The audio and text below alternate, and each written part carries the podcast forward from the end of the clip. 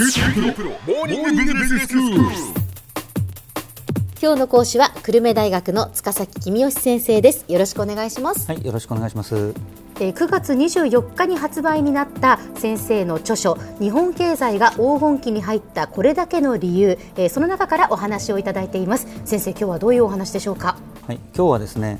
今後はななじゅっさいまで働く時代になるという話です。はい、高度成長期の日本企業の定年ってごじゅうごさいでしたよね。うん、でそれがまあろくじゅっさいになって、で定年後再雇用とかの制度ができたりして、ろくじゅうごさいまで同じ会社で働く人が増えてきてますと。はい、で今後はななじゅっさいまで働くのが当然だという時代が来るだろうと、うん、私は考えていると。はい、で理由がみっつあります。健康寿命、年金制度、人生設計のみっつです。うん、実際私もやはり今よんじゅうでいくつまで働くんだろうかってこう考えたときに、ななじゅっさいまで働いてるんじゃないかなというふうに思うんですよね。でそのまあ理由がみっつっていうふうに先生おっしゃいました。はいはい、まずひとつめは健康寿命ということですけれども、はいはい、高度成長期と比べて今の高齢者ってはるかに元気ですよね。ええ、あのごじゅうごさいで定年になってた時代のごじゅうよんさいの姿というのは、サザエさんに登場する波平さんでありまして。そうか、そうなんですね。波平さんってごじゅうよんさいなんですか。えーえー、今のごじゅうよんさいは波平さんよりはるかに元気でしょ。はい、そう思います。なので、まあ、あの波平さんの時代よりは長く働くのが当然であるということですね。うん、えーでえー、元気な間は仕事をしておいた方が老後の生活が、まあ、お金の面で安心だということももちろんですけども、うん、元気なうちは社会とのつながりを持っておく方が人生に張りができるということも大事なことですね。はい、で高齢者に大事なこととして教養と教育だと言われてますが、別に若い人の教養と教育ではなくて、ええ、今日用があるということと、はい、今日行くところがあるという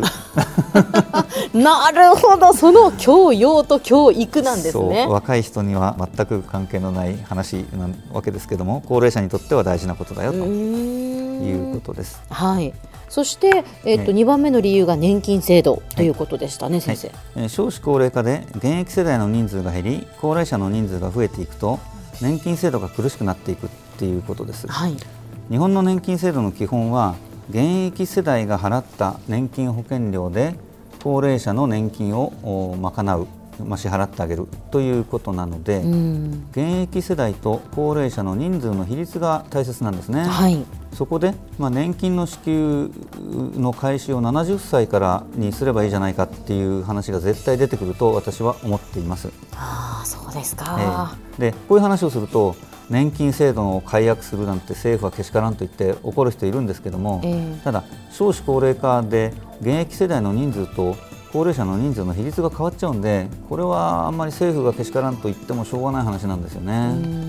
で、強いて言うと、まあこれは冗談ですけれども、誰に文句を言えばいいかっていうと、新しい薬を次々発見して日本人の寿命を延ばしてしまったお医者様が悪いんだよね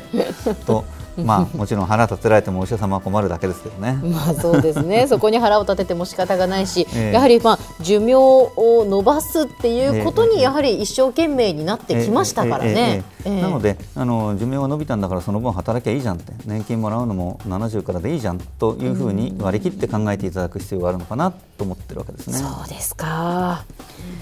ところでもう一つ、さんばんめの人生設計、はい、これはどういうことですか、先生。はい、高度成長期のサラリーマンって、まあ、じゅうごさいからごじゅうごさいまでよんじゅうねんかん働いて、で、まあ、大体ななじゅっさい代ぐらいで、えー、他界するのが普通でしたから、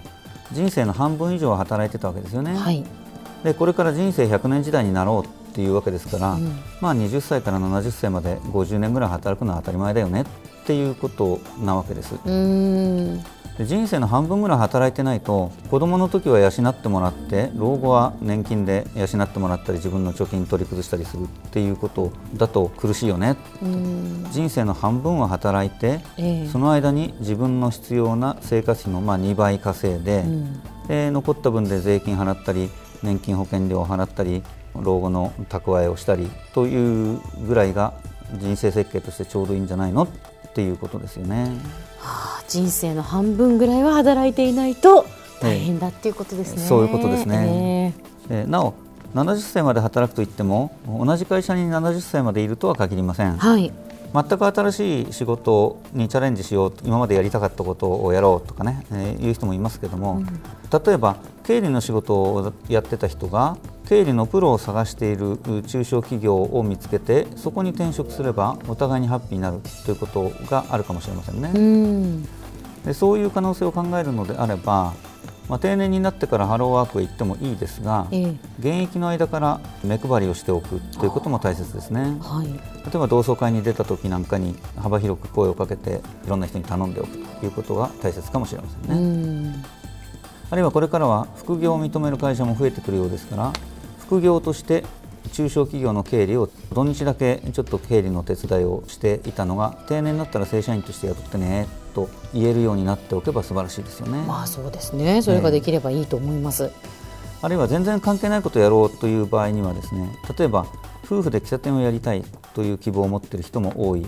ようですが、えー、喫茶店を開くには結構な額の資金が必要ですし、うん、何よりノウハウが必要ですね。はい、喫茶店で働いたことがない人がいきなり喫茶店を開くのは大変危険ですから、うん、まあ、とりあえずその副業という形で、えー、アルバイトを喫茶店でしてノウハウを獲得しましょう。うん、でこのサラリーマンの人はよくご存知だとは思いますが、会社っていうのはノウハウの塊なんですよね。えー、過去に大勢の先輩方がいろんな失敗をしてきた経験をもとに、えー、こういうことやっちゃいけないよ、こういうふうにやりなさいっていうマニュアルが作られているわけですよね。はい、同じことが喫茶店にも当然あるわけですから、喫茶店で働いて、えー、マニュアルを学ぶことでそういうことが身についてくるということだと思います。はい、あと欲張らないことが大切ですね。はい、あの老後に多額の借金をして大きな喫茶店を開いて失敗したら本当に悲惨な老後になってしまいますから、もう借金をせずに開けるくらいのちっちゃな喫茶店で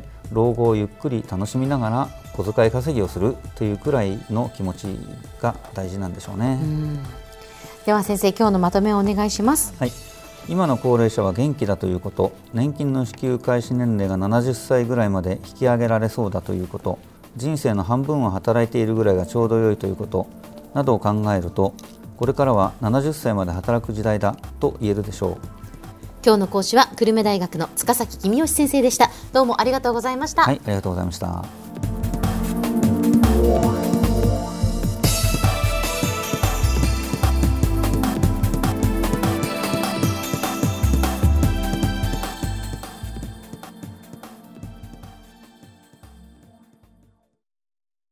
キューティー プロは通信ネットワーク、セキュリティ、クラウドなど キューティー ネットがお届けする アイシーティー サービスです。九州中に展開した光ファイバー網を基盤に、一番身近なビジネスパートナーとして九州の企業・自治体の皆様をサポートします。詳しくは キューティー プロで検索を。